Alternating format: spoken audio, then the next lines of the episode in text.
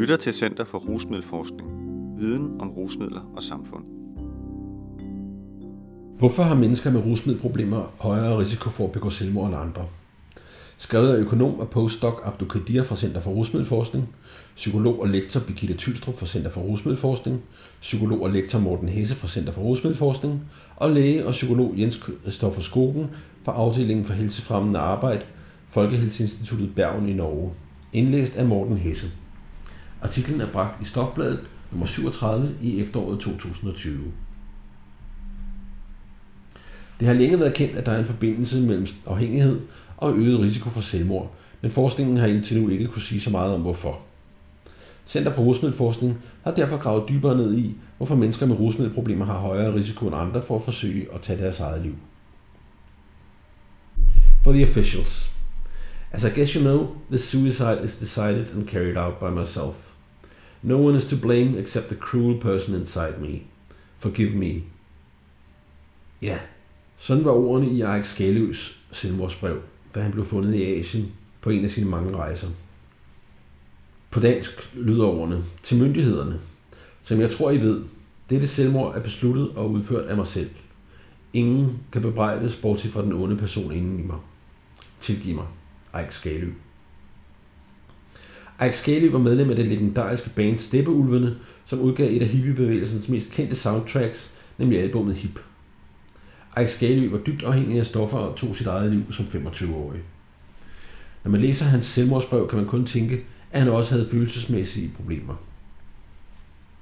Relationen mellem stofbrug og selvmordsadfærd har længe været kendt, og længe været genstand for international opmærksomhed hos forskere og fagpersoner på rusmiddelområdet. Flere forskningsundersøgelser på området har beskrevet den klare forbindelse mellem afhængighed af rusmidler og selvmordstanker, selvmordsforsøg og selvmord, nemlig at mennesker med afhængighed af rusmidler har en langt højere risiko for selvmordsforsøg eller for at begå selvmord end andre. De faktorer, der øger risikoen for selvmord hos mennesker generelt, er svær fysisk sygdom, nuværende eller tidligere psykisk sygdom, f.eks. depression, angst med mere, tidligere selvmordsforsøg og problematisk brug af medicin, stoffer eller alkohol. Men hvad der særligt gør, at mennesker med rusmiddelafhængighed har en øget risiko for selvmord frem for andre, er mindre klart. Nogle forskere mener, at fordi afhængighed også betyder, at man kan miste vigtige relationer til andre mennesker, så er dette den afgørende faktor for selvmord. Men årsagerne er ofte mere komplekse end som så, og ofte relateret til flere faktorer af social, kulturel og økonomisk og psykisk karakter. Og på trods af de mange tidligere undersøgelser, der fortæller os, at der findes en sammenhæng mellem selvmord og rusmiddelafhængighed, har der været relativt lidt forskning i, hvorfor det er sådan.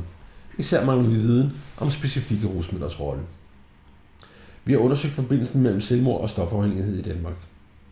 Center for Rusmiddelforskning har lavet en undersøgelse i 2020, hvor vi undersøgte risikofaktorer for selvmord blandt mennesker, der blev behandlet for stofmisbrug i Danmark, og som blev indskrevet i årene fra 2000 til 2010 og registreret i stofmisbrugsdatabasen. Stofmisbrugsdatabasen administreres af Sundhedsdatastyrelsen.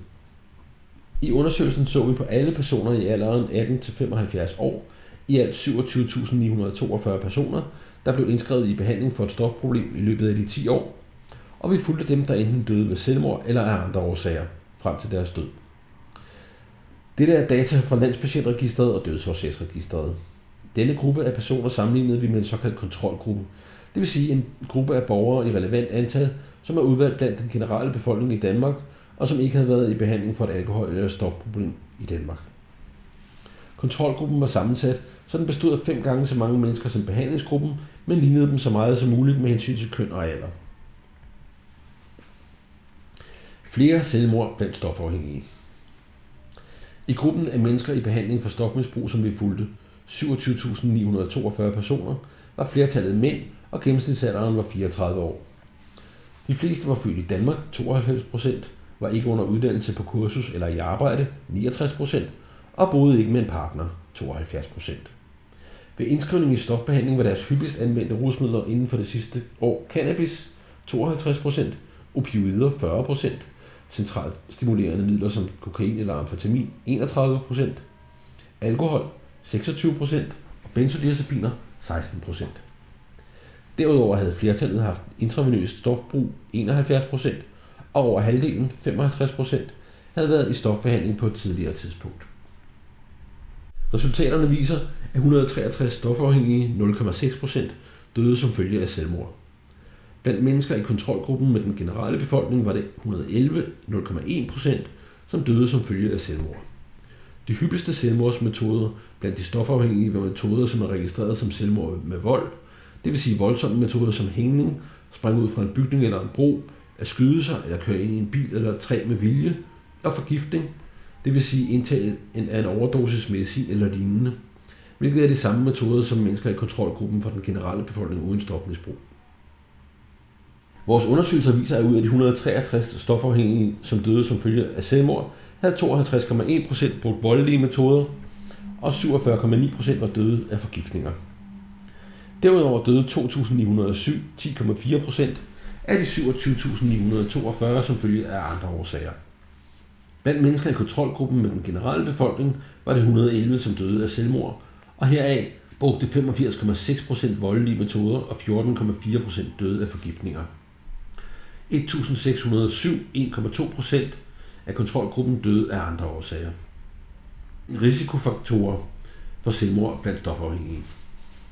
Resultaterne viser, at der var en øget risiko for selvmord hos mennesker med stofafhængighed af særlige typer rusmidler, nemlig især opioider og alkohol. Derudover viser vores resultater også tydeligt, som det kan ses i figur 1 i artiklen i Stofbladet, at mennesker i behandling for afhængighed, der også har en psykisk lidelse, og disse tal inkluderer kun patienter registreret i psykiatrien, har højere risiko for selvmord end mennesker i behandling for afhængighed, der ikke har, har været i behandling i psykiatrien. I figuren i stofbladet er y-aksen risikoen for at have begået selvmord på et givet opfølgningstidspunkt. Ved dag 0 indskrivningen i stofbehandling har ingen begået selvmord, men efter 2000 dage er kurven stillet til ca. 0,4% for mennesker, som ikke har været i kontakt med psykiatrien det sidste år, og til 1% for mennesker, der har været i kontakt med psykiatrien det sidste år. Vi fandt, at mennesker med stofafhængighed, som ikke havde søgt psykiatrisk hjælp i året op til de startede stofbehandling, havde mere end syv gange højere risiko for selvmord efter opstart i stofbehandling sammenlignet med mennesker i den generelle befolkning.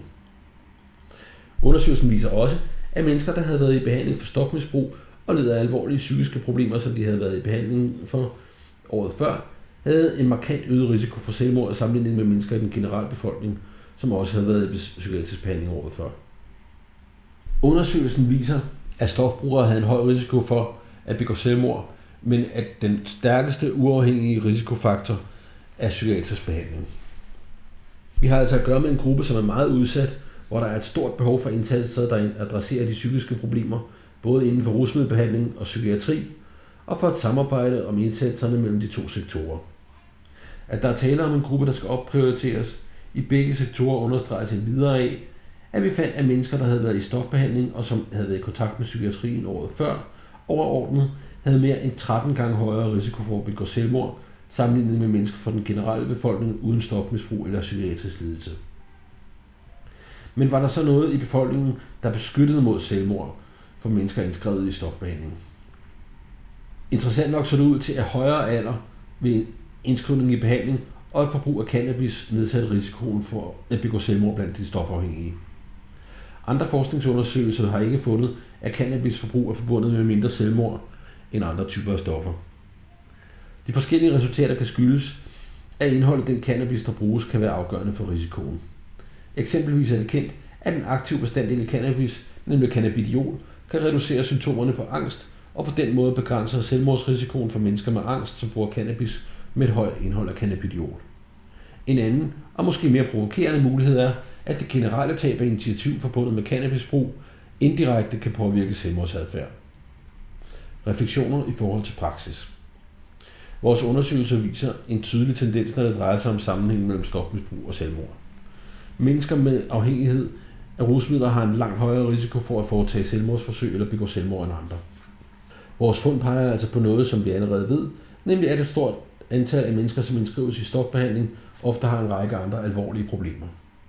Nogle har et dårligt helbred, rigtig mange er uden for arbejdsmarkedet, andre er dybt involveret i kriminalitet eller har problemer med familie og sociale relationer. Mange lider af angst og depression, og nogle af selvmordstanker. Flere af disse problemer kan afhjælpes gennem interventioner i den stofbehandling, som de modtager.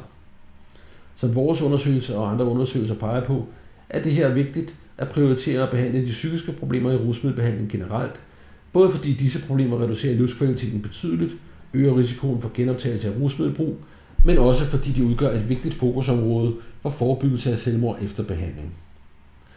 Når hjælpen til følelsesmæssige problemer er let tilgængelig for mennesker med rusmiddelproblemer, er der også en chance for, at de tager mod den, og at de får noget ud af den. En vigtig del af at give mennesker med rusmiddelproblemer denne adgang er, at man som behandler bliver opmærksom på psykiske problemer og andre problemer, der kan få et menneske til at overveje at tage sit liv. En anden vigtig del er at turde spørge ind til det på en nænsom og respektfuld måde og have tilbud, der kan imødekomme den, der har brug for det. Artiklens referencer læses ikke op, men kan findes i artiklen i Stofbladet eller online på www.rusmiddelforskning.dk-stof.